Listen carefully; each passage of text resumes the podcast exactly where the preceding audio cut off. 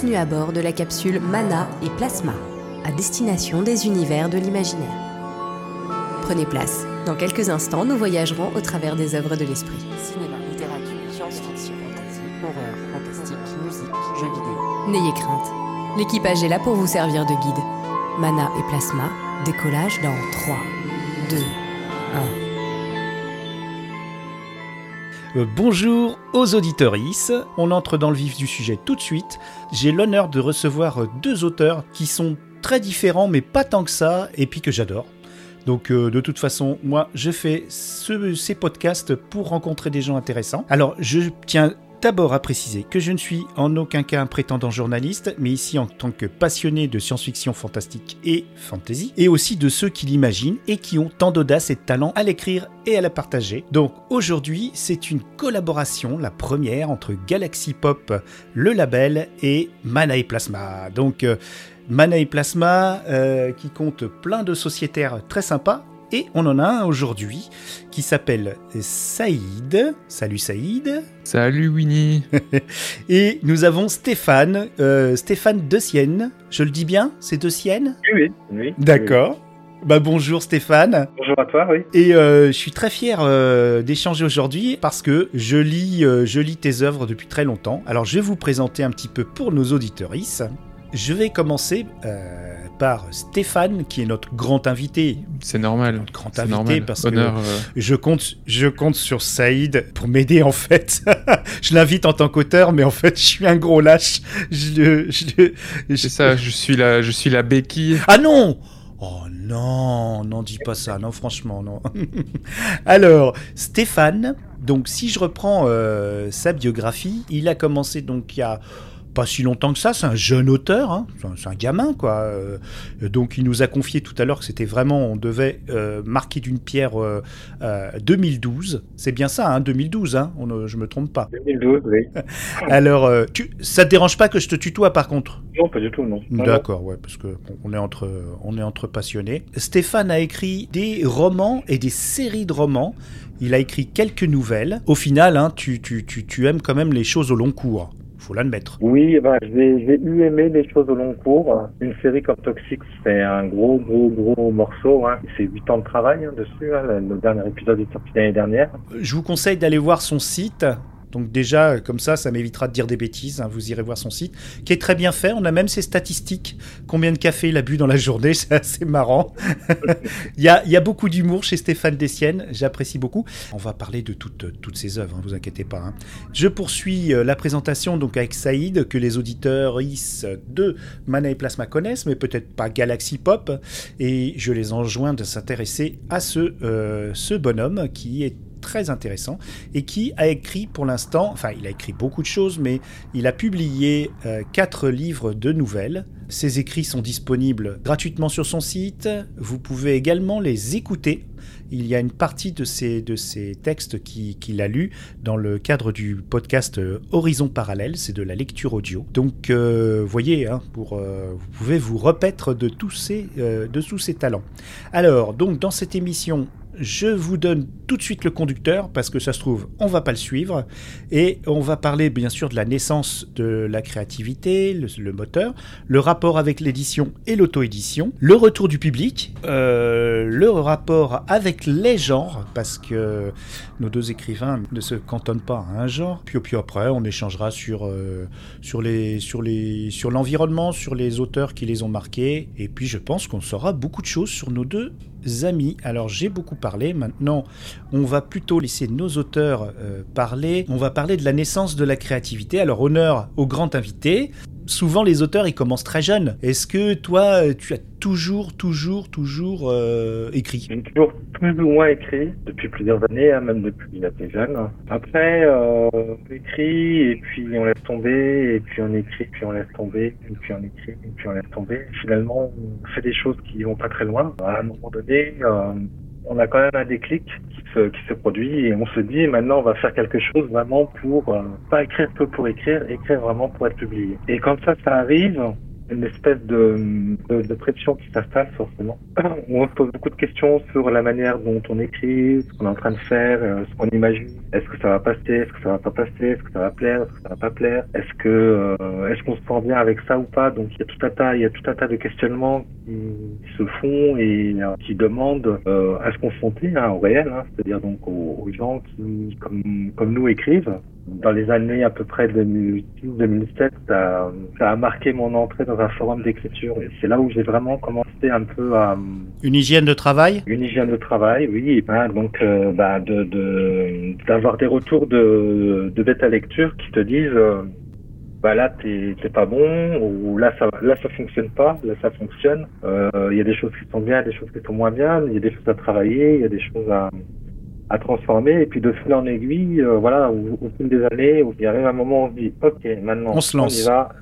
Tu voilà. voulais être publié. Là, c'est vraiment là, tu, c'était le graal. Tu faisais pas ça pour le plaisir de, oui. tu, pour le plaisir d'écrire surtout, mais quand même, la publication, c'est quand même un moteur euh, important. Oui, c'est le test ultime. Hein. Ouais. C'est se confronter à la réalité. C'est on se confronte au regard des autres Mhm. et on se confronte au regard de l'éditeur, au regard du public, au regard de tout un tas de personnes. Ouais, Et- on va en parler après de- du regard de l'éditeur parce qu'il est très important, il est très intéressant.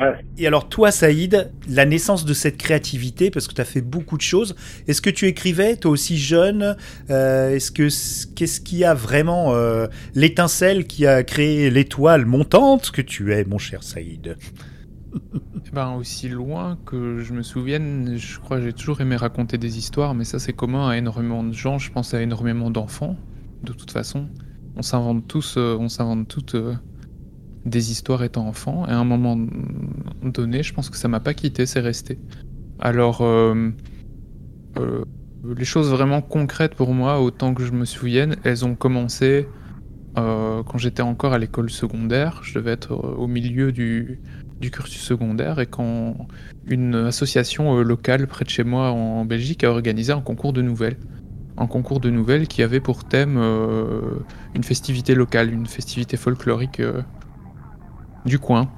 J'ai participé et ça m'a amené à, à aller lire mon texte en public euh, devant quelques personnes et de fil en aiguille, un peu encouragé par, euh, un peu encouragé par ça et par euh, les lectures que j'avais à l'époque que je trouvais passionnantes. J'ai continué à écrire, j'ai continué à écrire et j'ai fait ce que j'estime aujourd'hui être une erreur, peut-être à tort, mais j'ai commencé un roman dans le but d'être publié. Ah. Et ça a été quelque chose de laborieux et je pense que ça a été laborieux notamment parce que à ce moment-là, j'étais très sensible à cette idée un peu romancée de ce que doit être un écrivain, qui en fait est surtout influencé par les gens qui sont très présents dans les médias et qui finalement ne, ne représentent qu'une très faible minorité des gens qui écrivent et qui prennent du plaisir à écrire. Et donc je l'ai quand même bouclé ce roman, hein. je l'ai terminé, avec, alors avec le recul, euh, c'est très très mauvais, enfin c'est très très mal écrit, si je devais le refaire aujourd'hui, euh, je le referais de mille manières différentes, je le ferais peut-être même plus. Mais ouais, j'ai commencé comme ça. Et j'ai passé, je pense, beaucoup de temps à, à essayer d'améliorer quelque chose qui euh, ne m'a pas forcément rendu meilleur. Et le gap suivant, ça a été en 2014, quand j'ai décidé de d'auto-publier des nouvelles. Euh, assez influencé à l'époque par un auteur que je venais de découvrir qui s'appelait Neil Jomunzi, qui faisait un peu des choses dans son coin, qui était un peu un auteur hybride, euh, qui allait dans des directions différentes. Et, je me suis dit, bah, vo- voilà quelqu'un qui, qui ose faire des choses, qui ose tenter des choses, et euh, ce côté, on prend un média ou une façon d'exprimer, de s'exprimer, on pousse un peu sur les murs, ça m'a plu, et j'ai certainement pas essayé de, de l'imiter ou de ou de, de faire la même chose que lui, mais je me suis dit, euh, voilà, c'est possible, quoi. On peut trouver du plaisir dans l'écriture et rencontrer un public Obligé. autrement qu'en passant par, euh, par un, un trajet qui nous est présenté comme, euh, comme la vie rêvée du, du romancier euh, no name qui, du jour au lendemain, écrit un best-seller. Est-ce que tu as fait comme euh, Stéphane, tu t'es confronté à, des bêta-lecteurs, à, à des forums, euh, histoire de, façonner un peu ton écriture euh, Parce que ça doit être dur, Stéphane, quand même, de se faire corriger, critiquer, pas forcément par des gens qui sont, qui sont peut-être, voilà, qui, peuvent le faire. Est-ce que c'est pas dur pour l'ego de, Ça doit être dur quand même ce passage. Il faut, faut être humble quand même de, de, de passer par là. Oui, euh, comme tu dis, ouais, il faut être humble. Après, moi, je pense que c'est un passage obligé, enfin obligé entre guillemets. Euh, on n'est pas obligé, mais euh, comme je disais, euh, le lecteur, euh, c'est vous et moi. Hein, c'est Mhm. quelqu'un de lambda. Il a besoin de comprendre et euh, ce qu'on écrit. Bah, sinon, euh, après, si ça lui plaît pas, il jette le livre ou Mhm. et puis il va mettre, il va mettre une mauvaise critique. La, la, la démarche de recevoir en bêta lecture une critique est certainement plus douce que euh, un lecteur qui va qui a pas aimé ce que tu as écrit et qui va te dire ce que tu as fait c'est de la merde c'est nul. Ah, ça reste doux quand même. Ouais. C'est- un monde bienveillant, le- les. D'accord.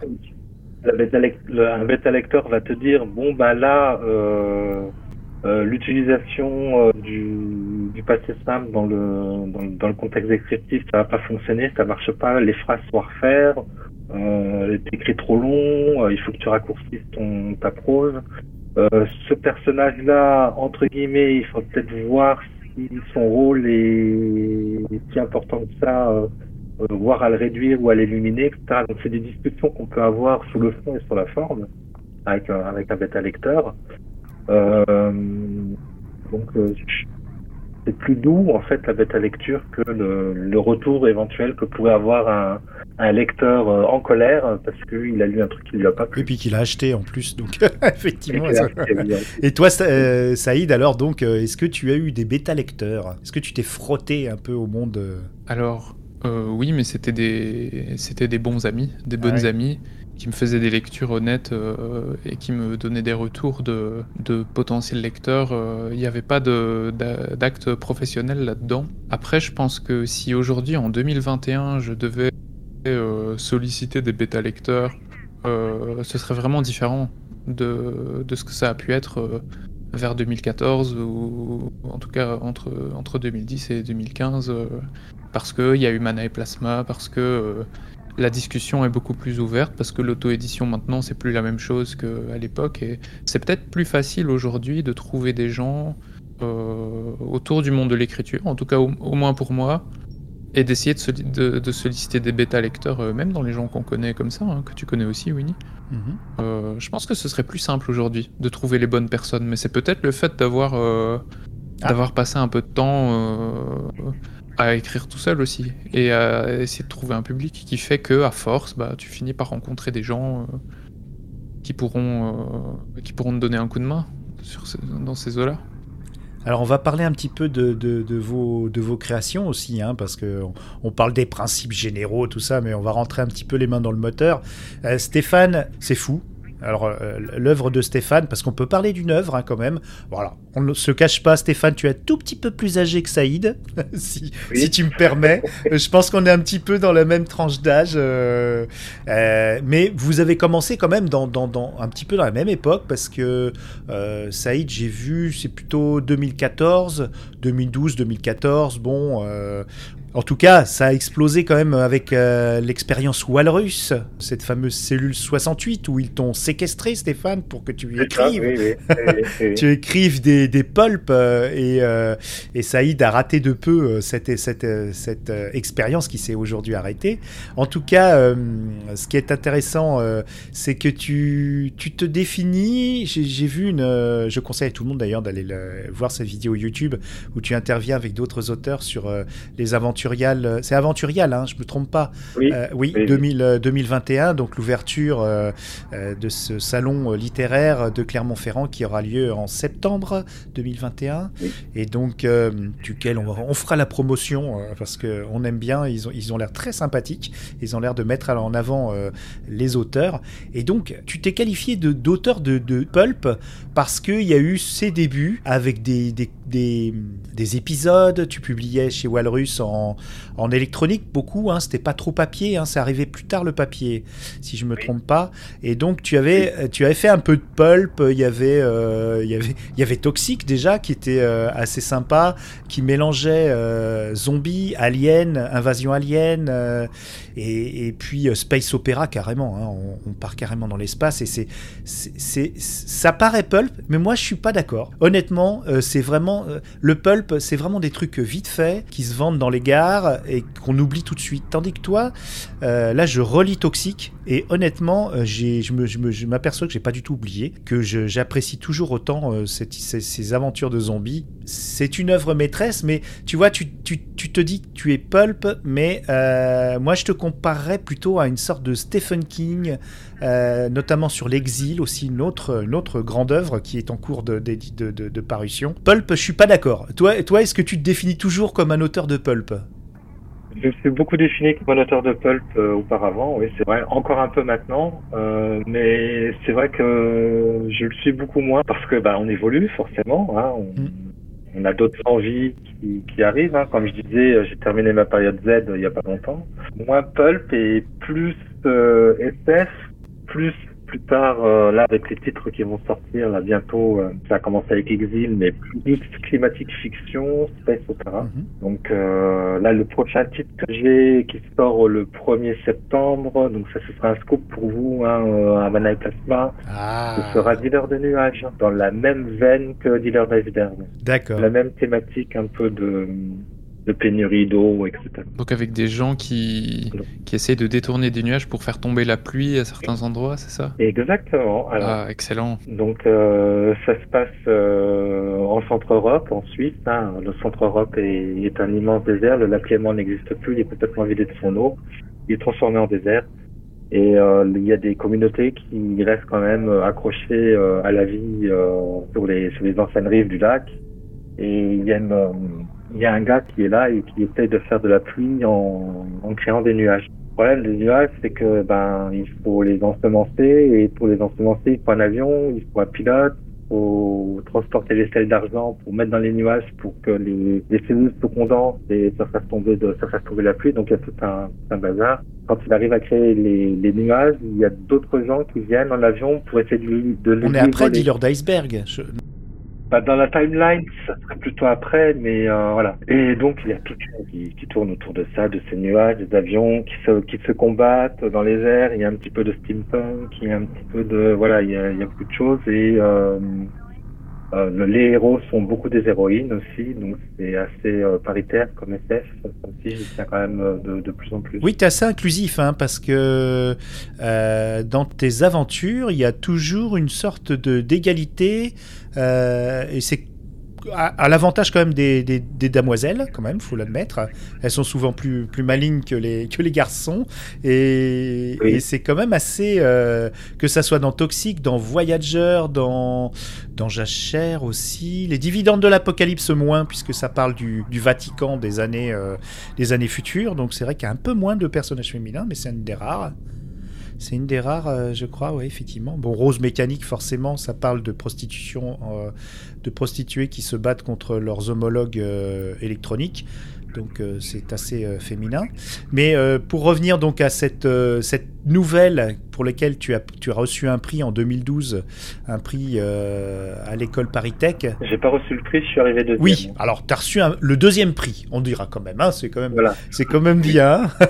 Et Dealer d'Iceberg, donc qui, qui, se passe dans le même univers que, que le, ce, ce, ce, ce, dealer du nuage, ça fait écho à plusieurs nouvelles, quasiment un peut-être un mini-univers euh, qui, qu'a complété au fil euh, des nouvelles euh, Saïd dans ses, dans ses horizons parallèles, avec une, toute une délinquance sociale autour de, du manque d'eau. c'est assez assez marrant quand j'ai pensé à, vous à vous amener tous les deux sur cette émission.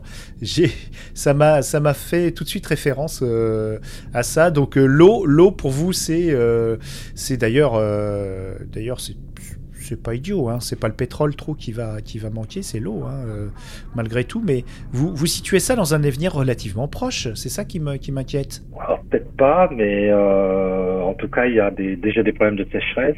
Alors après, euh, il peut y avoir des, des emballements, hein, donc Mm. on ne sait pas. Hein, Ouais. Ah oui, Il peut y avoir des emballements subis et soudains, et tout peut changer en, en 10 ans. hein.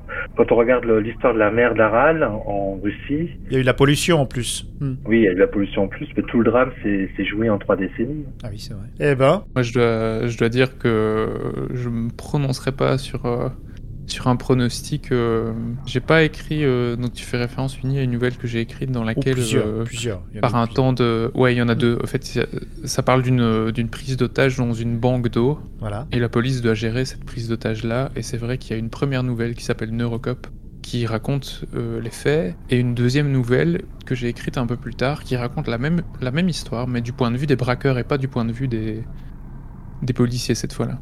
Et j'ajouterais qu'il y en a une troisième. C'est vrai? Une troisième, puisqu'on oui, puisqu'on retrouve une personne qui est dans une prison en orbite et à qui on demande de d'espionner ses, ses co-détenus. Et il est emprisonné pour cause de, euh, de vol De d'eau. braquage de banque d'eau. Ouais, vrai, exactement, tu, tu vois. repères même mes, tu repères même mes, mes easter eggs dans, Ah, ah, c'est ça le, les fans. hein. dans le Désolé. lore. dans le- Désolé, on a les fans qu'on mérite, hein, je suis désolé. Ah, bah, j'en j'en suis, euh, j'en suis vraiment honoré. Et, en fait, pour revenir à Neurocop, donc la toute première que j'ai écrite euh, des trois, du coup, en fait, je l'ai écrite euh, par une journée de canicule abominable. Hmm. Euh, J'habitais dans une mansarde à ce moment-là. J'en pouvais plus. C'était l'été 2018, a priori. Ou l'été. Euh, ouais, c'est ça. Il fait très chaud. les- Bah maintenant Et tous les étés, hein, tu peux dire plus. 2017, J'en 2016. pouvais plus. Ouais, mais ces dernières années particulièrement, euh, quand t'habitais en dessous d'un toit, il faisait particulièrement chaud. Là, j'ai eu envie d'écrire quelque chose où euh, la chaleur est oppressante et où euh, des gens sont prêts à, à- à prendre les armes pour aller chercher de l'eau. Mais pour autant, il n'y a pas de message euh, de vigilance.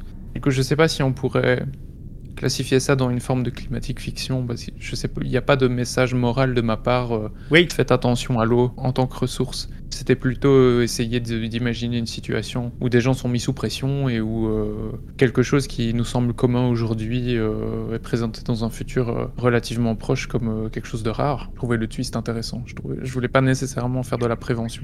Oui, alors là, on arrive à un chapitre intéressant pour vous deux. C'est que quand on dit que Stéphane écrit du pulp, c'est un petit peu. On peut se dire, ah, bon, c'est juste de l'action, c'est du divertissement. Mais moi, j'ai repéré quand même quelques messages intéressants dans l'écriture de Stéphane et dans, dans toutes, ces, euh, toutes ces séries. Euh, Il y a souvent, euh, dans l'exil, il y a le thème de l'effondrement, qui est le, comment dire, le, paysage.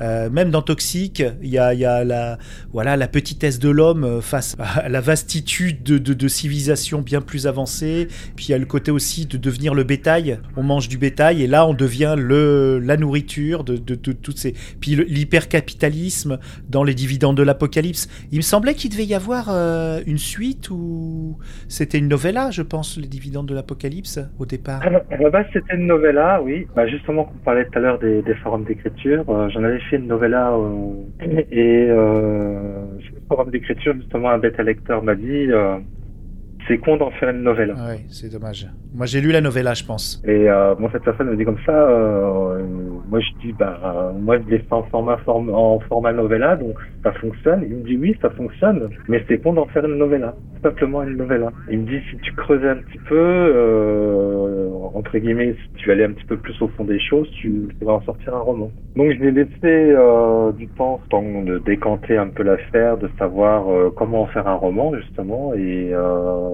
quelques mois après. Euh, j'ai repris le texte et effectivement, ça m'est fait un roman. Ouais. C'est là où on voit l'effet bénéfique que peut avoir un, un bêta lecteur ou enfin, une vue extérieure sur un texte en disant bah là tu peux essayer d'aller un petit peu plus loin, tu peux essayer de creuser, de voilà il y a d'autres choses à voir et euh, des choses qu'on voit peut-être pas forcément parce que nous on a on a beaucoup la tête dans le guidon forcément donc on a on voit on a moins de vision périphérique quand on est dans le texte. Oui oui j'en ai fait un roman et qui m'a pas tellement bien. Alors c'est peut-être la thématique qui plaît pas. Bah, qui- pourtant, euh, pas, pourtant ça me, ouais, ça me fait penser à du Hamilton. Si on retrouve tous les tropes, euh, les, la, la haute technologie, même des combats, des intrigues, c'est franchement, euh, c'est brillant. Et donc, ce que je disais, c'est que il y a des thèmes qui sont sous-jacents.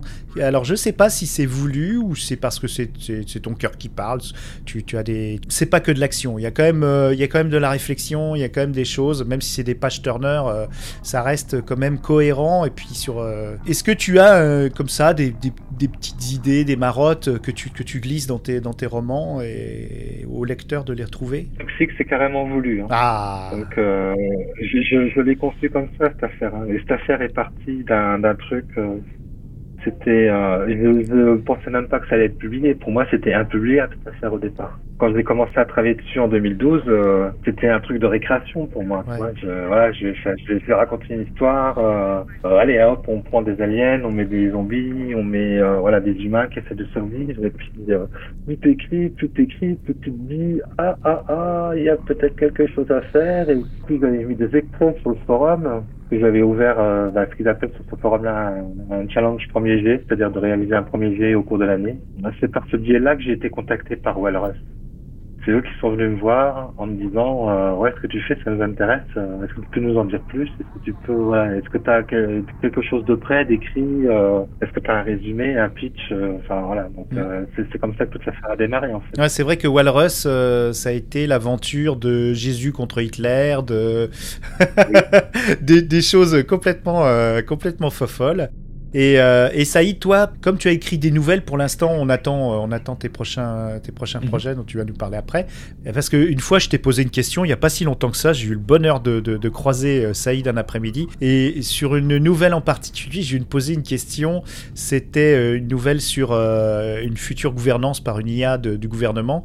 Et justement, c'était la phase d'élection contre un candidat humain euh, assez cynique. Et l'IA remportait le, le débat. Et donc, on était à l'aube d'une société gouvernée par une intelligence artificielle.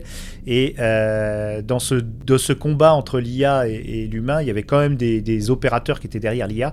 Et justement, je t'ai posé la question, et toi, alors ce texte, toi, tu, qu'est-ce que t'en penses? Et tu me dis, ah bah rien, euh, je pose là. Et alors, est-ce que toi, dans tes textes, à chaque texte que tu fais, peut-être pas chaque, mais euh, quand même, on sent une intelligence, euh, il y, a- il y a quelque chose de malin, quoi. On a envie de le relire une troisième fois pour se dire, il y a quelque chose qui est dit là, euh, parce que c'est pas toujours. euh, Pour, euh, peut-être reprendre un peu ce que je t'avais dit à l'époque, euh, quand j'ai eu euh, la chance et le plaisir de te rencontrer, n'est-ce pas? Et euh, j'en profite pour euh, faire un coucou à, à MLK euh, qui était là aussi ce jour-là. Euh, dès que ça a pu être possible de le faire, on l'a fait. Euh, J'essaye pas de faire la morale. J'essaye pas d'apporter un message moral. J'essaye de mettre des gens dans des situations qui vont, euh, qui vont les mettre en conflit, soit avec leurs propres valeurs euh, morales, pour le coup, ça j'aime beaucoup, soit avec euh, une technologie qu'ils maîtrisent pas ou qu'ils pensaient maîtriser, et puis tout d'un coup il y a un changement et la vie est plus ce qu'elle était. J'aime ce, j'aime le fracas du conflit entre les gens et la technologie et entre les rapports entre les gens et la technologie. Et le fait que à un moment donné euh, on puisse éventuellement être gouverné par des IA avec des très bons arguments euh, en tout cas dans le monde que je décris hein, c'est pragmatique euh, la décision qui est prise c'est celle pour lequel il y a le moins de morts ou qui coûte le moins cher ou qui prend en compte tel et tel paramètre. Quelque chose qui dans le monde que je décris séduit certaines personnes et on se dit pourquoi pas et puis il y a un twist derrière et moi ce que j'en pense au fait euh, n'a pas d'importance finalement. J'aime bien euh, m'effacer par rapport à ça. J'ai pas envie qu'il y ait une intervention de l'auteur dans le ressenti que peut avoir le lecteur, autre que d'avoir posé les pions et de les avoir regardés euh, agir entre eux. Tu vois?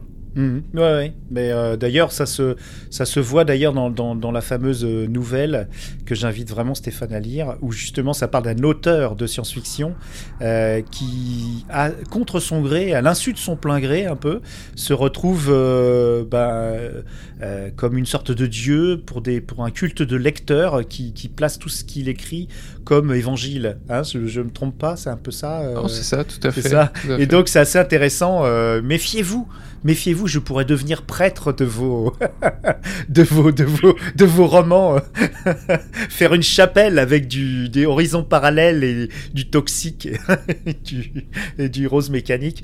Euh, donc. alors, je voulais vous poser une question parce que alors, on a deux cas bien, bien distincts. On a Stéphane de Sienne qui a pas mal de publications. Là, euh, ça s'est accéléré ces dernières années, euh, à mon plus grand plaisir, hein, honnêtement. Je reviens vers le papier. Je sais pas pourquoi. J'étais un farouche défenseur du numérique. Et là, de plus en plus, euh, je, je, suis plus adepte maintenant du papier, euh, plus, ça passe. Euh, D'ailleurs, mes poignets euh, commencent à, à- à faiblir à cause du poids de ces, romans de Stéphane. Et donc, Stéphane, lui, est publié, bien publié, dans des petites maisons d'édition qui font du travail de qualité. Je salue Géphir, qui, qui m'ont ruiné ces derniers temps, avec d'autres auteurs aussi. Et on a un autre cas, on a notre Saïd, qui, lui, alors lui, il s'auto-édite euh, et il fabrique ses livres à la main avec une vieille presse qu'il a achetée. Enfin, il fait tout, tout Oui, oui, euh, il est au tout début hein, de son aventure. Donc, euh, mais il a fait quand même quatre livres de qualité, vraiment très jolis, que vous pouvez acheter sur son site pour, le soutenir, même si vous pouvez avoir accès à ces textes gratuitement. Et donc, on a deux, deux démarches différentes. Et ah, alors. Je vous, je vous dis tous les auditeurs parce qu'on est en visuel et puis là on a droit au gros bisou de la petite euh, à son papounet qui lui dit chute. Mais si elle peut dire un mot, hein, nous on sera ravis de l'entendre. hein. Oh là, nous dit-il. Elle en-. Elle en, elle en meurt d'envie. Bonjour. Voilà. Elle a dit bonjour. Bonjour. Bonjour. Et, Ça va? bah ouais, impeccable. Oui.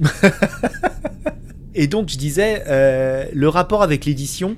Alors donc Stéphane, toi tu t'es l'auto-édition non, hein, t'as as été euh, été rapidement dans le bain de, de l'édition euh, pas classique parce que Walrus c'était quand même assez numérique.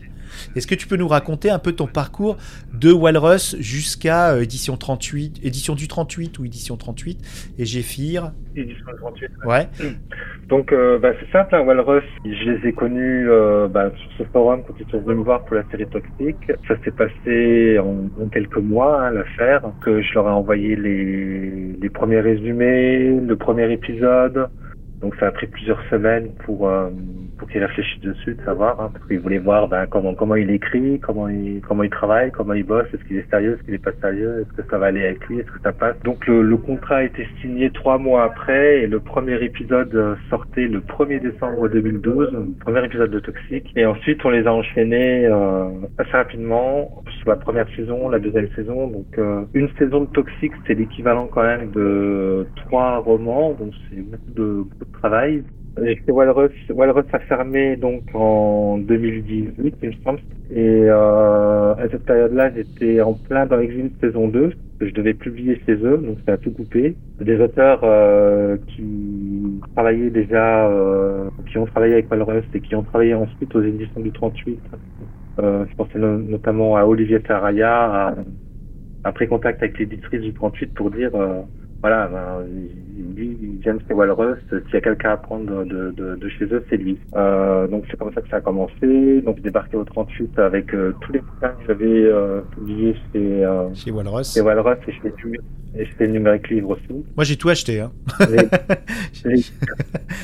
Les dividendes de l'Apocalypse, Voyageur 1, Voilà. euh, les, Ro- les Roses Mécaniques, c'était publié chez Numérique Livre. Et Numérique Livre, c'est c'est un éditeur. euh, comment euh, éditeur-éditeur ou euh, édité à compte d'auteur? Comment, comment ils, ils payent ces gens-là? Ils sont. Oui, oui, éditeur-éditeur à compte, euh, à compte euh, d'éditeur. hein. D'accord, donc, Voilà, voilà, donc je- j'ai j'ai été chez Donc lui. pas de papier pour l'instant. hein. Ah, il y avait du papier chez eux, il y avait du numérique et du papier. D'accord. Se trouve que ce monsieur, donc l'éditeur, est décédé d'un AVC. Donc tout est arrivé en même temps, en fait. En, en 2018, je perdais- j'avais deux éditeurs, je les ai perdus tous les deux. D'accord, les pauvres. Ouais.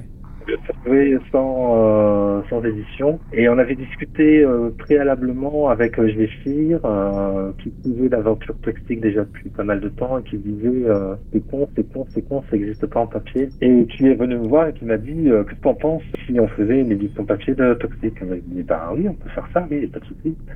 Et puis on s'est organisé, donc ça a pris du temps parce que là aussi c'était beaucoup de travail, hein, c'est des gros pavés, hein, les, les, les, Voilà. les- machins. hein, c'est- Tu demandes du boulot de, de parce que l'éditeur il euh, il relit, il apporte des corrections, euh, même si ça avait déjà été publié, il y a, il y a eu quand même du boulot. Et quand tu fais des Oui. pavés de plus de 450 pages, parce qu'il y en a deux par saison, il y a deux tomes par Oui. saison, donc ça fait 900 pages pour une saison, euh, ça donne énormément de travail à l'éditeur.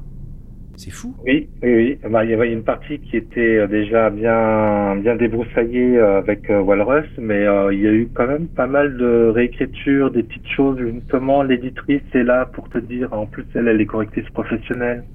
Donc, elle est là pour te dire, cette expression-là, elle est mal employée, il faut la tourner autrement.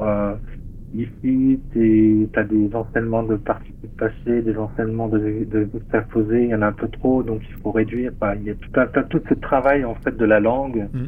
euh, qu'un- qu'une éditrice et qu'un éditeur peuvent apporter que moi je n'ai pas cette science hein, donc j'ai écrit, euh, écrit euh, mes premiers jets euh, voilà bon, je les relis Ouais, hein, du, coup, du ça t'a motivé à faire la saison 3 de- chez Géphir. voilà, ça m'a motivé à faire la, la saison 3 chez Zéphir euh, et là pour le coup c'était de l'inédit. Et le 38, euh, c- c'était en même temps ou l'édition du 38 quasiment en, ju- en juin juillet 2018 je perdais mes deux éditeurs. Et t'en gagnais deux. Et j'en ai gagné trois. Trois. Parce que j'ai travaillé aussi, euh, oui, euh, pour euh, hein, une maison d'édition Lorraine, qui m'avait demandé, euh, l'éditrice m'avait contacté en me disant, euh, ça serait bien que tu nous fasses quelque chose avec des zombies, que tu veux. C'est Zoulag? Non C'était pas Zoulag? Non, Non non, c'est pas Zoulag. C'est Anno, Mirabel et Maccabée. Ah, les fameux Ah, d'accord. Ok. Donc Anno, Mirabel et Maccabée, ça se passe en Lorraine, à Metz, hein, c'est ma ville natale, là où je suis né. D'où les Mirabelles. d'où les Mirabelles. On se retrouve dans la ville de Metz avec des choses bizarres qui se passent, euh, des gens qui paraissent. Là, là c'est plus pulp quand même, non? Là, pour le coup. Oui, là c'est plus pulp, oui. Et euh, donc euh, dans, dans cette ville, euh, il y a des, il y a une clinique à l'extérieur de la ville et c'est tout près de là où j'habitais quand j'étais gamin. Hein, c'est la, la, la, la, la clinique. euh, on disait euh, si, si, pas, si tu te tiens pas tranquille, si t'es pas sage, on t'envoie chez les fous à jury. Aïe. Et euh, ouais, ouais, c'est une clinique euh, psychiatrique. Et euh, dans le roman que j'ai écrit, enfin dans la série que j'ai écrit, parce que c'est une, une, une série en deux saisons de, de quatre épisodes chacun, le centre accueille des enfants obèses. Ils sont en, en en, morbidité. Hein, donc voilà, le- cette clinique, c'est leur dernière chance. Et euh, quelqu'un a mis au point euh, dans cette clinique une nouvelle technologie révolutionnaire pour aider les jeunes enfants à à reprendre le contrôle de leur poids, à reprendre le contrôle de leur corps et par rééducation et aussi par chirurgie. Donc dans une dans la chirurgie, on leur implante un espèce d'anneau qui a des propriétés bien particulières. Ces anneaux transforment les gamins en les faisant bouffer encore plus, en les faisant manger encore plus. Ah mince. Et oui. Donc ça ça allait- c'est tout à fait l'inverse de, de, de ce que ça doit faire. Ils se transforment euh, de l'effet euh, voulu. se transforme plus, plus ou moins en zombie, quoi, en fait. Hein. Donc, euh, il se trouve que parmi ces enfants, il y en a un dans la, dont l'anneau est spécial. Et lui, il a l'anneau qui permet de tous les contrôler. Donc Oh, là, dis on- donc, ça nous rappelle quelque chose, ça. on embraye sur, euh, bah, sur un clin d'œil. Ouais. Et euh, donc dans l'histoire, il y a effectivement donc les festivités de la Mirabelle, qui sont tous les ans à Metz euh, au mois de, vers, je sais plus si encore, mais vers le mois d'août, on a l'élection des des Miss Mirabelle, donc de la reine de la Mirabelle. Il y a une grande fête avec un grand feu d'artifice, il y a des milliers de personnes un, qui c'est un viennent. beau buffet pour les zombies, ça. les- voilà, exactement. Et les gamins sont lâchés là-dedans. Et là, le, le carnage commence. Ah. Donc, euh, c'est un- tout un trip, euh, si je peux m'exprimer ainsi, qui, démarre. Et voilà, après, voilà, moi, en tant qu'auteur, je me donne un cœur joie. Oui, oui, c'est sûr. Mais c'est vrai que tu- ça devient de plus en plus sérieux quand même. Mais bon, euh, oui, tu, tu, tu deviens de plus en plus sérieux dans, tes. Peut-être que, je sais pas, hein, euh, les prochains. Galactic Circus, ça a l'air bien foufou. Hein T'es en train de travailler dessus. Oui, je suis en train de travailler Ouais, dessus. C'est alors ça va être euh, euh, ce que j'appelle moi, c'est le Sense of Wonder. Hein, donc c'est alors ça va être du space opéra. Euh, foufou, oui et non, mais on est quand même dans un truc où ça va pas mal bouger. Il va y avoir beaucoup d'aventures. Et euh, Saïd, est-ce que tu peux nous parler Alors, tu- c'est c'est de l'auto-édition, hein, tout bêtement, hein, puisque là, tu fais intervenir, euh, ouais. tu fais intervenir un petit peu un artiste pour euh, pour pour t'aider pour le- la, la, la, la couverture, je crois, Euh, Je fais toutes les couvertures moi-même. toi-même. Par D'accord. contre, euh, comme je publie sous licence libre, il y a un artiste euh, qu'on connaît, Winnie, parce qu'il est présent sur le, euh, sur le Discord de Manet Plasma qui s'appelle qui s'appelle Raphaël Pivetta, qui a fait un jeu de 5 couvertures de nouvelles qu'il avait bien aimé dans la série des Horizons Parallèles. Et donc il a sorti ça, parce que c'est sous licence libre et que ces licences-là le permettent. Mais sinon, euh, pour tout le reste, ouais, je fais les couvertures moi-même. Donc en fait, Stéphane, il peut écrire une euh, une, euh, une nouvelle dans, dans les univers que tu as développés dans tes. il pourrait Absolument. presque. Une nouvelle, une suite, euh, un préquel. euh, Et est-ce que tu peux quoi. nous raconter euh, brièvement le, le- le- processus de fabrication? Tu fais ça à la commande ou euh, t'en fais un certain nombre puis tu, euh, tu attends les commandes? Pour, euh, Donc en fait, je publie sous plusieurs formats, hein, tu l'as dit tout à l'heure. Euh, format électronique, en nouvelle audio pour certaines des nouvelles que j'écris, et au format papier que je fabrique à la main. Le, le papier, donc tu m'as demandé le processus de fabrication, oui, donc je fais ça à la commande. Sur Instagram, euh, on voit ta presse, on voit tout ça. euh. Donc, je fonctionne à la commande, donc c'est de l'impression à la demande. Donc euh, j'imprime, euh, j'imprime mes livres sur un papier que j'aime beaucoup, qui est un papier fabriqué par Clairefontaine, qui s'appelle Dune, Clairefontaine Dune, Ah. qui a un- une couleur crème euh, très jolie, un toucher que j'aime beaucoup. Euh, j'imprime ça par livret, je couds l'ensemble des livrets, je fabrique des plats de couverture que je recouvre d'un magnifique papier euh, texturé, euh, gris foncé, presque noir. Je fabrique un joli dos, je pose des gardes en papier marbré, ce qui a pour effet de rendre chaque exemplaire unique, puisque les feuilles de papier marbré sont marbrées à la main et donc chaque livre a des gardes qui lui sont propres. Je les numérote et je fabriquerai un total de 100 exemplaires de chaque tome du recueil de nouvelles. Donc 400 quand même, c'est du boulot. Hein. Ça fait 400 au total, ouais. Alors Ça- peut-être que j'en aurai marre d'ici là. Ouais. Ah, t'as pas Donc il y en fini aura peut-être moins. T'as pas fini J'ai pas fini. Parce que je l'ai fait, euh, comme je te disais, je l'ai fait à la demande. Donc j'ai Ah un mini stock de quelques exemplaires qui, euh, qui s'égrènent au fur et à mesure. Parfois je fais des pauses, parfois je reprends, tu vois, j'en fais quelques-uns. Euh, j'en ferai peut-être moins que 100, mais j'en ferai pas plus, ça c'est sûr. Donc voilà, je m'amuse euh, énormément. Euh, Voilà, Stéphane. Et je je suis content aussi de te faire connaître un artisan qui fait ses livres. C'est quand même pas mal. C'est quand même assez, assez sympa. Ça demande énormément de travail. Combien de temps pour un livre, par exemple? Est-ce que tu as une estimation du, du temps que tu passes? Alors, euh, c'est un peu compliqué à estimer parce qu'en général, je vais faire euh, une même étape, par exemple, euh, mettre euh, les plats de couverture sur plusieurs bouquins d'affilée, tu vois, pour euh, sortir la colle, le pinceau. Le...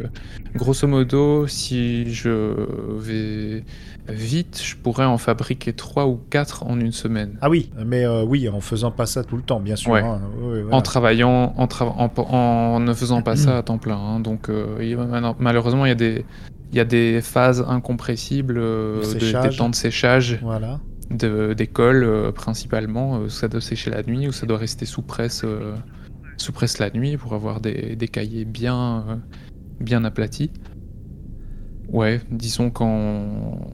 C'est ça, en travaillant euh, un peu le matin, le soir, euh, en une semaine, je peux, je peux faire quatre, euh, je peux faire quatre livres. Alors, on va, on va attaquer le. On en a parlé un petit peu, mais avec les bêta lecteurs, mais le retour du public. Stéphane, euh, je crois que tu as fait euh, quelques salons.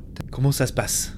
Ouais, ça se Ouais. passe bien en général. Hein. Euh, moi, je suis très content. Euh, là, il y, a des, il y a deux salons auxquels je vais participer. Donc, ce sera les, les à Redon le 21 août.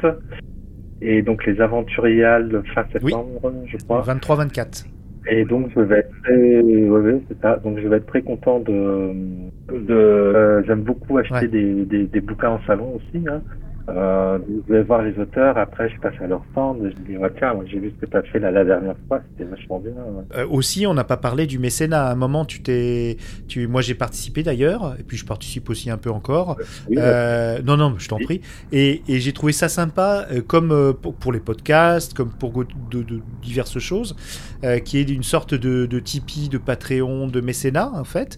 Et tu proposais différentes formules. Il y a quelques années, il y avait une formule où on avait accès à tes textes en numérique sur un drive. Puis maintenant, c'est différent. D'ailleurs, euh, je, euh, on a, on a plus des nouvelles, des choses comme ça. On a des, euh, je sais pas, ça doit être sur ton site. hein, D'ailleurs, on doit trouver ça. Tu, tu as une communauté de lecteurs fidèles euh, euh, qui, qui te suivent comme je le fais Oui. moi. euh. Bah, le mécénat, c'est simple. Hein, des les gens qui, qui me, qui deviennent, quoi, qui deviennent mes mécènes en fait, hein, ont accès à toute ma production.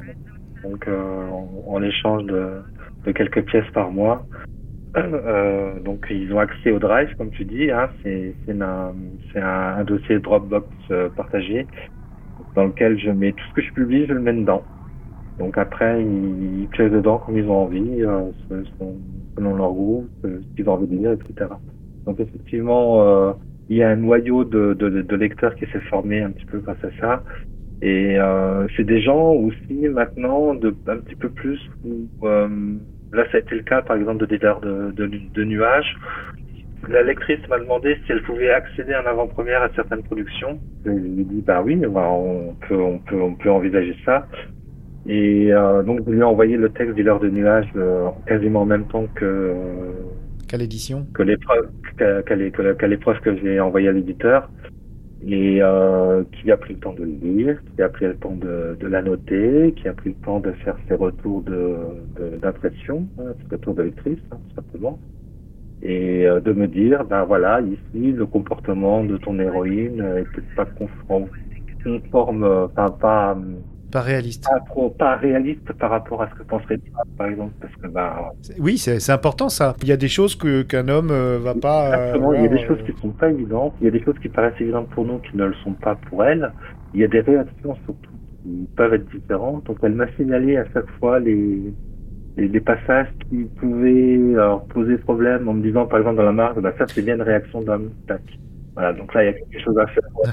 Et est-ce qu'on peut au moins citer son prénom juste pour lui rendre hommage aujourd'hui dans le dans l'émission? Son prénom c'est Céline.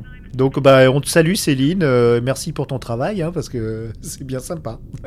Donc euh, voilà, donc c'est il y, a des- il y a des petites choses comme ça. Après, euh, il y a des lectures, il y a des il y a des lecteurs. J'ai un deuxième lecteur aussi qui m'a demandé euh, d'accéder en avant-première, mais lui il est plus dans le space opéra, donc euh, j'ai peut-être pas lui donné à lire du des l'air de nuages, tu vois. Après il faut Ouais d'accord. il faut sélectionner les, les, les gens qui vont qui vont lire et qui vont qui vont apporter ces qui vont apporter leurs euh, leurs observations et leurs remarques. Mais c'est très enrichissant, moi je trouve, et et euh, voir tous ces voir tous ces gens après les les rencontrer en salon, aller les voir, je les ai pas tous vus, mais j'en ai vu quelques-uns, euh, notamment un ami suisse euh, que j'ai vu euh, quand je suis en, allé en vacances chez des amis à Genève et euh, on en a profité. Il m'a dit ah bah tiens tu vas à Genève, j'habite Genève, euh, hop, on se voit. euh, voilà donc on a, passé une, demi-journée ensemble. Donc euh, c'est voilà c'est des petites choses comme ça, mais euh, je pense que le lien se fait. Euh, euh, il, il sédimente après, il, il reste quelque chose quoi. C'est et euh, donc les salons, rencontrer les gens, moi je trouve que c'est important. Euh, important humainement. Parce que après, on voit pas 10 000 personnes non plus. euh, Non non c'est. Mais en tout cas c'est tu vas faire comme Amélie Nothomb, tu vas pouvoir euh, euh, donner un prénom à chacun de tes chacun de tes lecteurs qui viendront à ton stand euh, puisqu'ils sont fidèles, Oui, bah, tu les vois tous les ans presque. A- il y a Sébastien qui vient depuis quasiment les débuts que j'ai fait les aventuriales. Ouais. D'ailleurs, c'est toute une histoire de ce monsieur parce que euh, euh, mes premières aventuriales, il vient pour euh, que je lui dédicace un voyageur. Je lui dédicace le voyageur, donc je lui mets son, son prénom et tout. Il me dit, euh, je paye plus tard, je reviens. Il est jamais revenu, en fait. Hein Ouais. Et la- l'année d'après, en 2016, j'étais pas venu aux aventuriales et lui, il est venu aux aventuriales. Et il a laissé un mot à, à un collègue auteur en disant ah bah tiens Stéphane il est pas là, euh, je lui avais commandé un livre l'année dernière et tout, euh, il faudrait que voilà. Donc euh, je lui ai son adresse, donc je lui ai envoyé son livre dédicacé par la par la poste. J'ai eu un retour aussi euh, en, en me disant qu'il était super content, tout ça, que l'histoire ça lui avait bien plu. euh. et puis il revient tous les ans et il, ah, il- il me demande maintenant qu'est-ce que tu as là en stock sous la main, sur quoi tu travailles. J'aimerais bien voir ce que tu fais. Ouais, non, mais t'es un auteur heureux, donc euh, c'est bien, c'est super. Et toi, Saïd, euh, au niveau de Horizon Parallèle, le podcast, euh, les lectures, au niveau du site, au niveau, puis aussi de Mana et Plasma, est-ce que, et, de, et de tes livres, est-ce que tu as des bons retours? Est-ce que tu as réussi à, à, à agréger? Bon, alors c'est un petit peu tôt, t'as pas fait de salon encore, tout ça, ce genre de choses? Eh ben, figure-toi que j'ai fait des salons, Ah. mon cher Winnie. Ah, pardon, ok. Oui. Non, je parle pas dans ton salon, hein, je parle de. Mais enfin, je fais beaucoup de choses. Je fais énormément de choses dans mon salon. Je pense que je fais plus de choses que la plupart des gens dans leur salon d'ailleurs. Mais euh, ouais, j'ai fait, des, j'ai fait des salons du livre et je vais même te dire que mon premier salon du livre, j'avais même pas de livre. J'avais pas de livre à vendre. Mais- Je faisais du gratuit exclusivement à cette époque-là. D'accord. J'avais imprimé et euh, plastifié des fiches avec les couvertures de plusieurs nouvelles avec un QR code pour les télécharger. Et ça a super bien fonctionné. C'est original, ça. En fait, j'ai écrit une nouvelle à la machine à écrire sur place, sur, euh, sur le salon, parce que c'était le début d'Horizon Parallèle et qu'il fallait que je sorte une nouvelle le lendemain, euh, quoi qu'il arrive. Ça, ça, ça a fonctionné. Oui, parce qu'on va rappeler le, le principe d'Horizon Parallèle, c'est un Ray Bradbury, c'est un défi. euh, Est-ce que tu peux nous en parler brièvement, euh, juste pour, euh, voilà, pour le contexte? C'est un, un- défi qui consiste à écrire une nouvelle par semaine pendant un an. Je me suis lancé là-dedans entre 2018 et 2019, euh, avec l'envie de d'écrire beaucoup, avec l'envie d'écrire beaucoup parce que je sortais d'une période où j'avais pas tellement écrit. Et j'avais cette impression, et je la garde encore aujourd'hui, que de bénéficier de certaines contraintes, ça peut vraiment stimuler la créativité. Et euh, là, pour le coup, on est vraiment sous contrainte hein, euh, quand on publie une, euh, une nouvelle par semaine. Donc effectivement, il y a eu à un moment donné un week-end Et t'étais en salon et... où il fallait que je sorte une nouvelle et j'étais en salon. D'accord. Et, et j'ai écrit ma nouvelle en salon. Mais ça s'est super bien passé. Les gens étaient super sympas, intrigués, ne serait-ce que par le bruit de la machine à écrire, qui les, qui les happait un petit peu de loin, qui rappelait des souvenirs. Et puis, euh, certains m'ont laissé leur adresse mail pour que je les recontacte après, pour voir ce que je publiais. D'autres ont scanné les QR codes pour télécharger des nouvelles. Enfin, c'était, très chouette. Et puis, euh, deuxième salon au même endroit, c'était à Mons, en Belgique. Euh, là, j'avais des bouquins pour le coup. J'en avais pas énormément parce que j'ai jamais un gros stock, mais les gens passaient des commandes sur le site et, et j'honorais les commandes par après, tu vois. Ah. Donc, donc c'est possible aussi. Et au niveau des retours, euh, est-ce que tu as de l'enthousiasme, tu as des questionnements Comment ça se, ça se manifeste? Alors des questionnements, il y en avait énormément quand je faisais du gratuit exclusivement. Il y en a toujours en ce qui concerne les licences libres. C'est quelque chose que, dans une certaine mesure, euh, les, les gens qui sont très habitués aux livres papier et aux, aux histoires un peu fermées pas tellement l'habitude de rencontrer. Ça reste quand même un, concept un peu de, de niche, je trouve, même si ça se, ça se démocratise un petit peu euh, avec les Creative Commons notamment. À part ça, ouais, j'ai des bons retours. Ils sont pas extrêmement nombreux, mais euh, les personnes euh, qui me suivent, il y en a certaines qui me suivent assidûment, et ça fait énormément plaisir. Stéphane citait Olivier Saraya tout à l'heure, euh, il a fait partie de mes mécènes pendant de longs mois. Je le remercie chaleureusement. J'en profite, c'est pas le seul. euh, On va se réserver une partie ouais, à la fin de, pour parler des copains et puis pour vanter leur, euh, leur production aussi. On va se garder une bonne partie à la fin. Alors, Stéphane, il aborde plein de genres. Saïd, tu es quand même dans le cyberpunk. Donc je vais commencer par toi, parce que euh, peut-être à, tort, hein, euh, euh, toi, tu, pour l'instant, dans tes nouvelles, on est quand même dans le cyberpunk, un petit peu dans des principes de science-fiction. On n'est jamais dans des, dans des futurs hyper lointains ou des temps passé très très très éloigné. Mais euh, tu as aussi euh, un, projet qui est très intéressant et je sais qu'il va plaire et, et qui va plaire à Stéphane beaucoup. Euh, et c'est la surprise aujourd'hui parce que tu m'as tu m'as confirmé que tu voulais bien en parler aujourd'hui. Est-ce que tu nous, peux nous parler de ce projet de, de, futur du papier, du futur du passé du papier? Ben, ayant fait un petit peu de l'électronique, du papier, de l'audio, je me suis rendu compte que euh, quelque part les histoires elles étaient un peu flottantes entre les différents types de, de médias par lesquels il y a possibilité de les exprimer.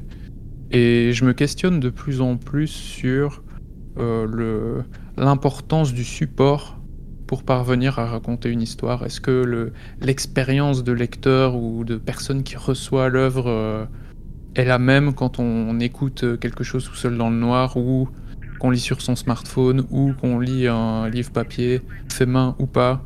Tout ça, ça, je pense que ça, peut avoir une influence. Et donc euh, dans mon, exploration de, des supports euh, matériels et graphiques, j'ai approché une, euh, une association qui permet à des micro-éditeurs d'imprimer euh, avec différentes techniques, notamment en risographie, une association bruxelloise qui s'appelle euh, les Ateliers du Tonnerre.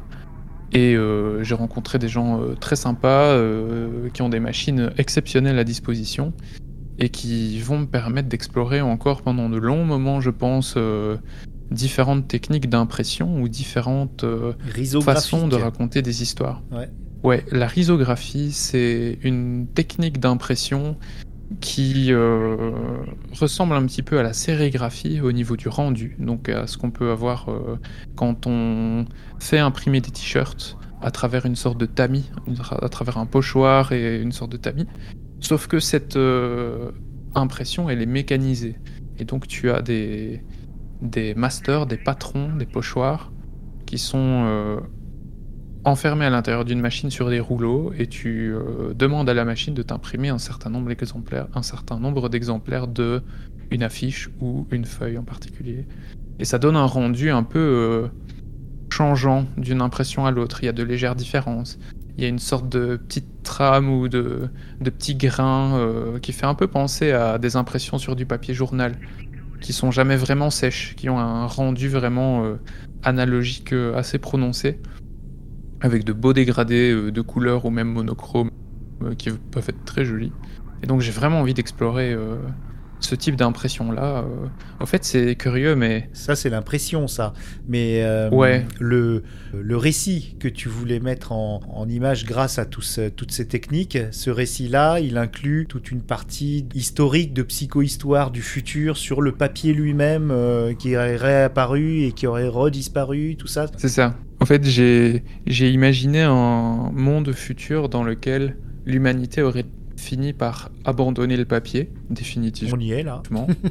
jusqu'à un moment donné où une catastrophe qui endommage les données numériques a incité les gens à recommencer à utiliser du papier, à réimprimer des affiches, à réimprimer des livres, etc. etc.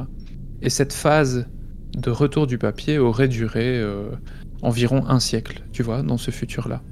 Et le livre que j'écris, c'est une sorte de rétrospective qui se passe plus loin dans le futur et qui raconte un peu à la façon d'un livre d'art euh, qu'on pourrait acheter aujourd'hui à propos euh, des affiches célèbres des années 20. Mais c'est un livre fut- futuriste qui fait un retour sur ce siècle d'utilisation du papier qui était un peu, euh, un peu comme une curiosité. Le- la particularité de cet objet livre que je suis en train de, de penser, de mettre en page pour le moment, c'est qu'il fait lui-même partie de l'histoire, si tu veux.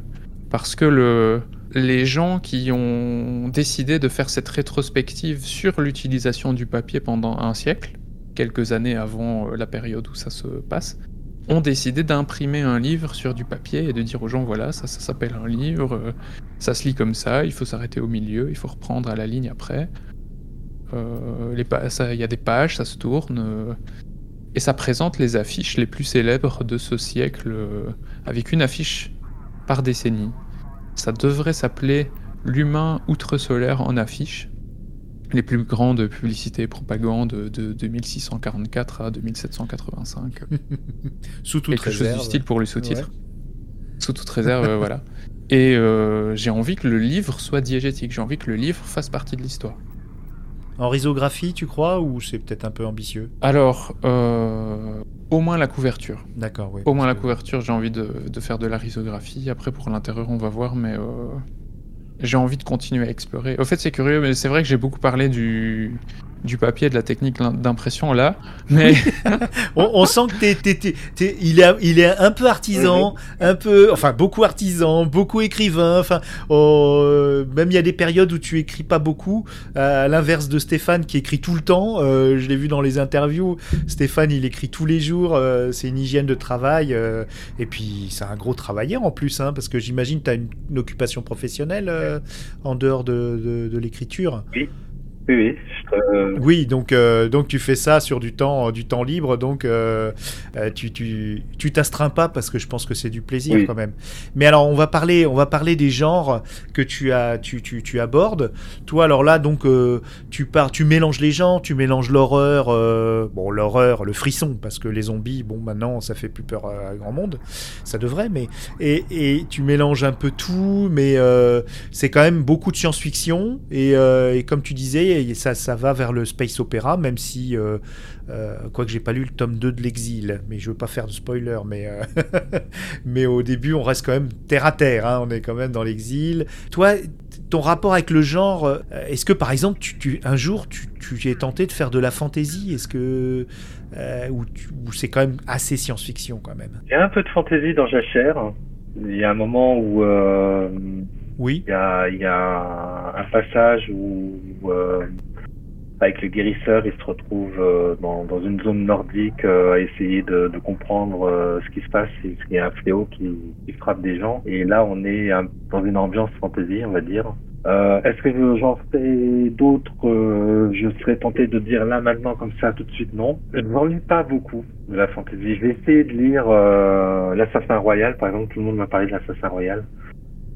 Robin lu le premier tome, mais bon, ok, c'est bien. C'est pas ton imaginaire. Ouais, c'est pas Ouais, sûr, tu, tu, tu, tu t'as du mal à t'immerger dans un univers. euh, Et, et le fantastique, euh, le fantastique, parce que tu peux en mettre dans la science-fiction, tu peux faire du space horror, tu peux faire de- des tas de trucs, ou tu peux garder euh, la science-fiction quand même. Ce sera plus la science-fiction, mais donc c'est vrai que j'ai fait mon zombie Alien. Dans Toxic, il y a quand même aussi une bonne partie, une bonne part de, de, de SF, euh, space opéra. Euh, Jacers, c'est du space opéra. Les Dividendes de l'Apocalypse, c'est du space opéra. Rose Mécanique, alors c'est plus du, du thriller, euh, thriller anticipation. Donc Dealer de nuages, euh, ce sera de la climatique fiction, euh, comme Dealer d'iceberg. Euh, Galactic Circus du space opéra. Euh, Exil, on est plus dans la climatique fiction et dans le dans l'effondrement euh, civilisationnel. Quoique la saison 2, à mon avis, on va, on va peut-être euh, friser, non dans Je le... sais pas, tu l'as pas lu, donc je vais pas te dire. Bah non, je l'ai commandé, là, je, je l'ai pas reçu. Il, il est sorti ou pas alors? Oui, il est sorti, oui, oui. Depuis, depuis fin, fin avril, ouais. Fin avril, début, dé- début mai, ouais. Après, j'exclus pas de faire d'autres mélanges. Alors, j'ai un projet aussi, alors, à, à horizon un peu plus lointain, parce que là, j'ai, on a bouclé quasiment le programme 2022. Le programme 2023 est aussi euh, déjà bien engagé. Alors, peut-être un petit peu plus loin, mais euh, de mélanger du peplum et de la SF. excellent. Ah, voilà, Peplum, fantasy, on n'est pas loin quand même, hein. Massiste contre Dracula. euh, je, je, je pensais exactement à ce genre de truc, à ce genre de délire. ah bah c'est bien, c'est bien. De con- concocter l'histoire autour de ça et mais dans un angle traité dans un angle science-fiction. On arrive euh, effectivement euh, à la partie finale de l'émission. C'est vous qui allez choisir. Euh, je voulais parler des, des- des artistes euh, écrivains ou autres hein, qui vous impressionnent le plus, et puis de vos recommandations, mais euh, des petits, peut-être un petit conseil euh, avant euh, pour les auteurs en devenir. Stéphane, qu'est-ce que euh, pour un, mettons, un, gamin de, de, de 16 ans ou de 16 ans d'âge mental comme moi, qui voudrait se lancer à écrire, si tu as trois piliers du, de, l'écrivain que tu es devenu, trois piliers grâce à, auxquels tu es devenu l'écrivain que tu es devenu, reconnu, qu'est-ce que tu conseillerais à cette personne? Voilà ce que je dis toujours aussi. C'est régulier dans- moi je le dis souvent, c'est vrai, c'est faites-vous plaisir, ne, ne, vous interdisez rien. tous les délires euh, peuvent euh, figurer sur le papier. Bah après ça, on retravaille évidemment, mais il ne faut rien s'interdire. Si on a envie de faire quelque chose, il faut le faire. De toute façon, le pire qu'on puisse recevoir, c'est un refus, donc c'est d'avoir un nom. Voilà. Mais tu l'auras quand même écrit, tu auras quand même couché ton affaire sur le papier. Il est très 68 hein, pour un gars de 71. euh, c'est, il est interdit d'interdire, de s'interdire. Surtout, euh, surtout en littérature, je crois qu'il est interdit d'interdire. Je, je pense Ouais, qu'il faut dans, bah, et, il, fois mille encore dans l'imaginaire. hein. Je pense que euh, on a Ouais. assez d'interdits comme ça. Je pense qu'il faut se, se libérer. Surtout maintenant, on sort du confinement, donc tout le monde va avoir envie de de, de, s'éclater. hein. Ça va être le retour un peu des années folles. Et justement, faut pas mettre de briques sur son imaginaire. hein. Il faut laisser galoper l'affaire. hein. Les, maisons d'édition sont prises d'assaut et euh, euh, par exemple Géphir a déjà prévenu tout le monde que jusqu'à 2023 c'était bouclé, euh, euh, 38 aussi je crois, Euh, tout, le monde est pris d'assaut parce que tous les écrivains euh, euh, ont profité du confinement pour, euh, bah, pour peaufiner leurs textes. Et toi Saïd, est-ce que tu... Parce que toi euh, aussi t'es confirmé parce que maintenant une, t'as une jolie production, t'as un univers euh, à toi, t'as des belles, belles réalisations.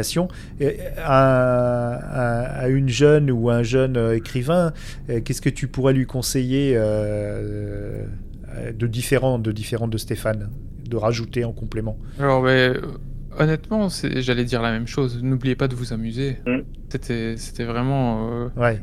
Le le plaisir, avant, tout. Et euh, ça, ça, c'est lié à ce que je vais dire maintenant. On présente souvent l'auto-édition et le travail en maison d'édition comme étant opposés. C'est un faux débat. Je pense que c'est un très mauvais débat. Il n'y a pas à se positionner comme si c'était un choix de carrière qu'il fallait faire une fois pour toutes et, et ne jamais changer. De plus en plus, je pense que c'est des choses qui doivent se réfléchir par projet. Et les maisons d'édition, elles ont une personnalité, les gens qui y travaillent aussi. Il y a des types d'œuvres, des formats d'œuvres, des thèmes qui les intéressent ou pas. Si on rentre dans les clous, il faut leur proposer. Si on a envie de faire ça comme ça, il faut le faire.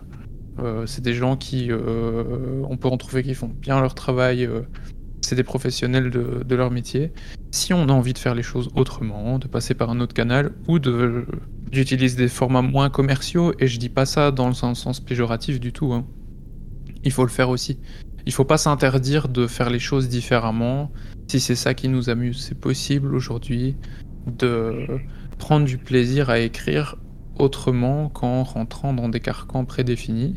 Et si un jour on écrit quelque chose dans un carcan euh, qui s'avère faire partie des carcans prédéfinis, il faut se lancer. Je pense vraiment que c'est une question de... Je pense qu'il faut réfléchir par projet et pas essayer de réfléchir en termes de carrière tout de suite. Ça, je pense que c'est une erreur. Mais euh, quand tu dis ça, tu dis, euh, par exemple, si euh, tu repères une maison d'édition qui a une ligne éditoriale particulière, d'écrire dans ce carcan-là, de pas s'interdire de, de- de- d'écrire quelque chose de normé pour plaire à un éditeur, ou au contraire de faire vraiment et puis de trouver, trouver éventuellement un éditeur. aujourd'hui, Qu'est-ce que tu vois, aujourd'hui, par exemple, la, la norme, en tout cas le, le plus courant, ce qui sert de, de- d'étalon, c'est le roman.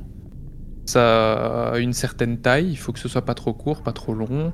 Il y a des thématiques ou des genres qui, à certaines périodes, euh, euh, sont, ont plus de succès en librairie. Il y a des gens qui vont être plus sensibles à, à ce que tu écris ou pas, à certains moments. Mais si un jour j'ai envie d'écrire un roman et que j'ai l'impression que il peut plaire à une maison d'édition, peut-être que je vais le proposer à une maison d'édition. Je, je m'interdis pas ça, tu vois. Oui, oui, oui, oui. Mais euh, je sais qu'à titre personnel, je vais avoir besoin d'avoir mes projets à côté, où je fabrique mes trucs dans mon coin, et voilà. Et je pense que ça aurait été dommage, tu vois, de d'essayer à tout prix, soit d'écrire dans un format qui correspond pas à ce qu'on a envie de faire, et d'être malheureux parce que la temporalité est différente aussi euh, quand on soumet des manuscrits euh, ou quand on s'auto-édite, tu vois. Euh, être toujours dans l'attente, il y a des gens à qui ça convient pas forcément. C'est chouette d'avoir des projets sur le côté pendant que tu es dans l'attente d'un autre projet plus gros dans une maison d'édition. euh. Ah bah alors là. Non, je crois qu'il faut rien s'interdire. Il faut... ouais. On fait trop cette opposition. Je sais pas si elle a encore du sens aujourd'hui, euh, maintenant que l'auto-édition est loin de, de se limiter à ce que peut proposer Amazon, par exemple. On peut tout à fait contacter des imprimeurs ou... Oui, parce qu'il y a Amazon qui, qui propose justement de, de, de faire euh, carrément de s'éditer sans, sans passer par aucun. Je pense qu'il y a, Voilà. il y a Euh, beaucoup de gens qui en ont profité et qui ont, ré- qui ont eu raison de le faire, tu vois. Mais il faut pas limiter le... L'auto-édition à Amazon. Amazon, euh, ils ont leur, leur dérive aussi. Déjà, euh, moralement, on peut se questionner sur le fait qu'on soit content ou pas d'être distribué par Amazon. Mais ils ont des, ils ont des politiques particulières sur euh, l'exclusivité qu'on leur accorde, tu vois. Ah oui. Est-ce qu'à un moment donné, ils vont ou pas choisir de mettre tes romans ou tes bouquins en avant? C'est un peu mystérieux. Alors, euh, il y a moyen, on le sait pas forcément, mais il y a moyen d'accéder à des réseaux de distribution comme Dilicom, euh, même quand on est particulier, quoi. Donc, euh, il faut faire ces explorations. Moi, je sais, euh, si je dois être tout à fait honnête, que si du premier coup j'avais publié un roman dans une maison d'édition, j'aurais probablement fait que ça, parce que euh, ça aurait fonctionné comme ça et, j'aurais fait ma route comme ça.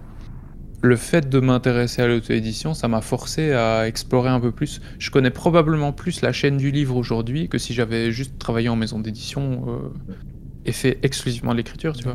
Mais je veux dire, ne vous, inter- ne vous interdisez rien. Ouais, il faut explorer. Euh, Amusez-vous.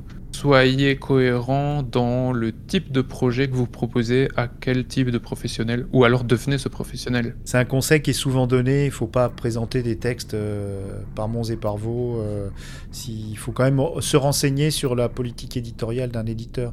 D'ailleurs, tu as eu l'expérience, Stéphane. tu as un de tes textes euh, qui n'a pas été accepté par une maison d'édition, mais qui a été accepté par une autre. euh, Oui, voilà, oui. Mais Oui, voilà, ça, quoi, c'est- du- ça fait partie du métier, hein, de toute façon. euh, Ouais, c'est ça. Parfois on rentre pas dans les clous, parfois on est pile poil dedans, et voilà, c'est c'est- c'est la routine. hein. Ouais, je me souviens plus de. C'était lequel texte que tu as? C'est Galactic Circus. euh, Mais qui est à l'état de projet? Parce que. Oui, il en est à plus de la moitié maintenant, hein, donc. Euh, Ah, quand même, d'accord.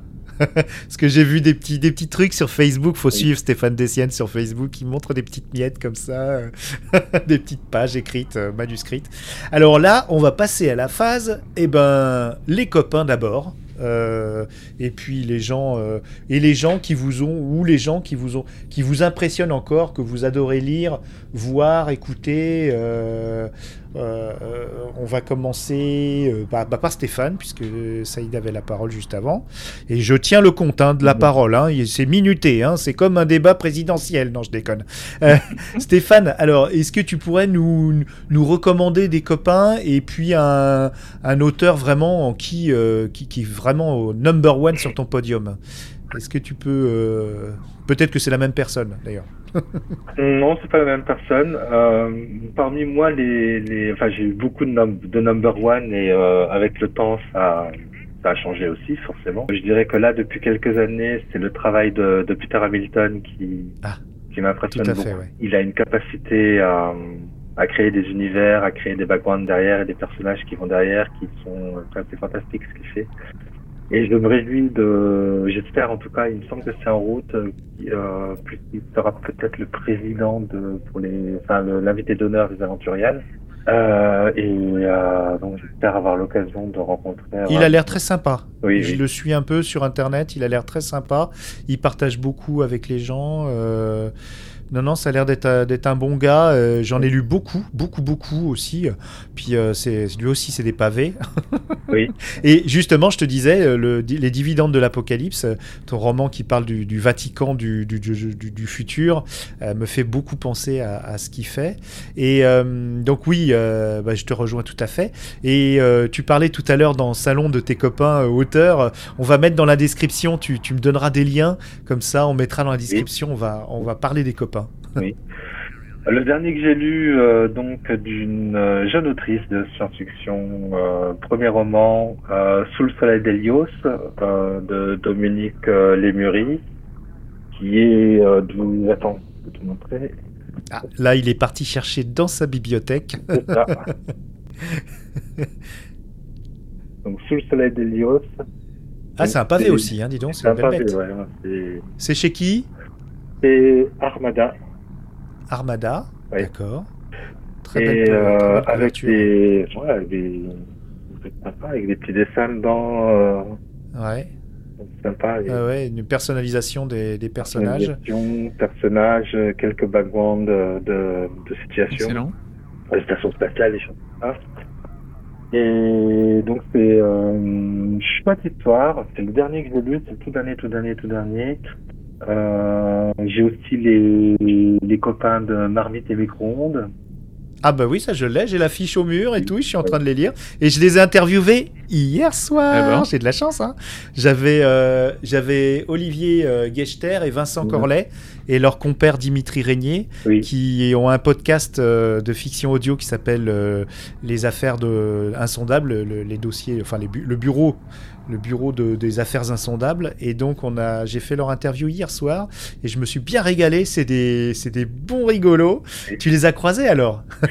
Oui, euh, Vincent, Vincent, je l'ai pas croisé. Olivier, je l'ai croisé à Paris, euh, dans un dans un bar, dans un bar à bière, parce qu'on avait fait une rencontre dédicace dans un bar à bière pour Géfir.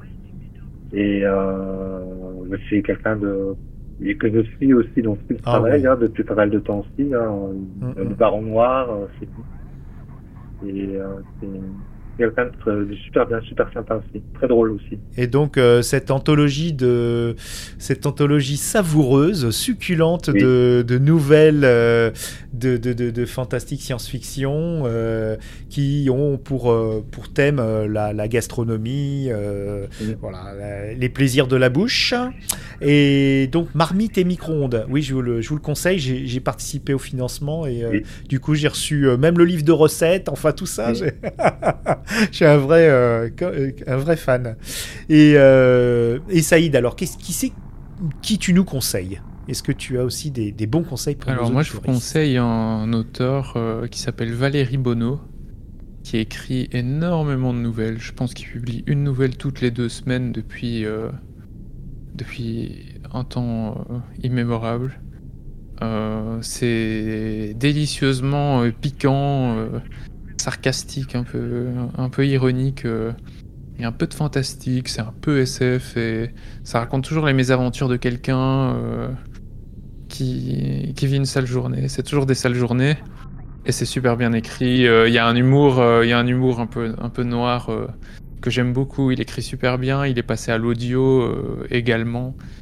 C'est savoureux. Je vous conseille vraiment si vous aimez les nouvelles. Et oui, euh, on aime les nouvelles, on adore ça, euh, et c'est pas des trublions qui viennent intervenir, euh, parce qu'il y a eu une grosse polémique ces derniers temps sur Europe 1, et c'est bien parce que ça a mis en, lumière la nouvelle et l'intérêt de la nouvelle, justement. Donc, une polémique qui a servi à quelque chose, déjà tout le monde s'est levé euh, comme un seul homme contre les déclarations de, la personne qui a dit que ceux qui écrivaient des nouvelles étaient des romanciers feignants. Qui, n'avaient pas le courage de faire des romans. Donc c'est quelqu'un vraiment de, très courte vue. c'est bien malheureux. Et donc, euh, mais euh, ça a permis sûrement euh, justement de, de mettre en lumière que le genre nouvelle qui est prisé aux États-Unis pourtant, mais mais qui, qui est aimé en France, mais qui devrait être plus aimé. Et est-ce que tu as un un écrivain ou quelque chose que tu vraiment que tu que tu admires comme le comme comme Stéphane pour Hamilton? Alors, est-ce que tu as euh, quelqu'un comme ça euh Toujours sur la nouvelle. Pour moi, c'est difficile de, à ce stade, voir mieux que Philippe Cadic. Je trouve qu'il a le sens du twist, le sens de te mettre dans une situation où finalement tu t'en fous des personnages, mais il leur arrive des choses, quoi. Et il leur arrive des choses euh, parfois terribles qui sont parfois le reflet de sa propre, de sa propre folie ou de ses propres excentricités, mais je trouve qu'il a une, il a une façon de te montrer rapidement un univers et t'en faire ressortir euh, immédiatement. euh, vraiment, euh, qui laisse des images en tête, quoi, qui, qui laisse des marques et euh, je trouve qu'il est très très fort pour ça. Mais Ouais, il laisse des taches d'encre sur le cœur, Philippe Cadic. Ouais. Eh ben, dis donc.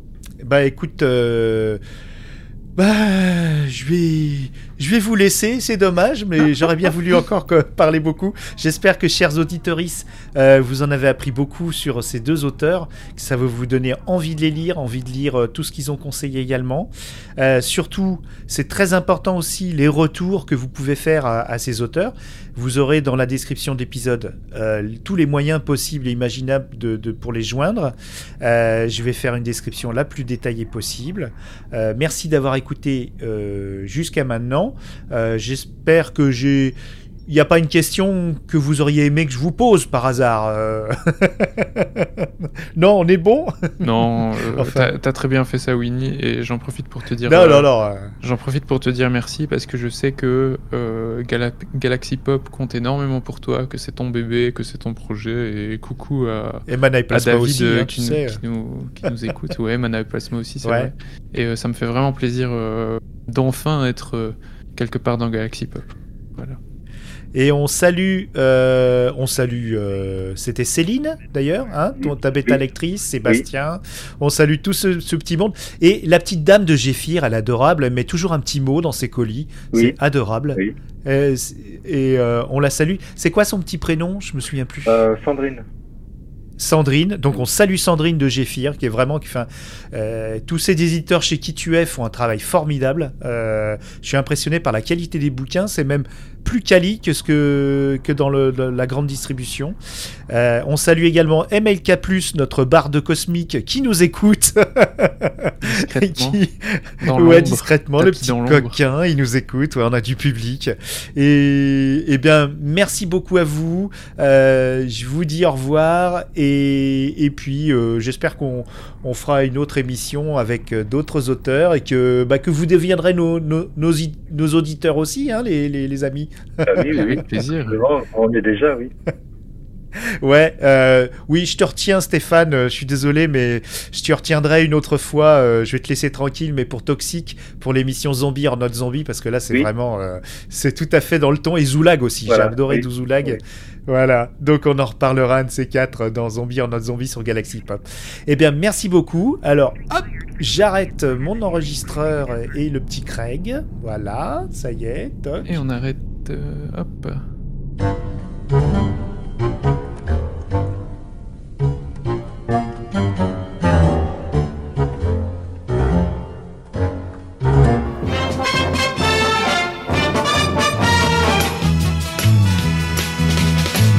Les chevaliers du ciel dans un puits de tonnerre.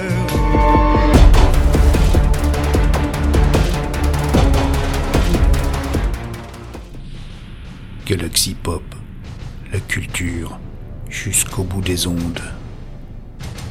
Vous connaissez Sarah Connor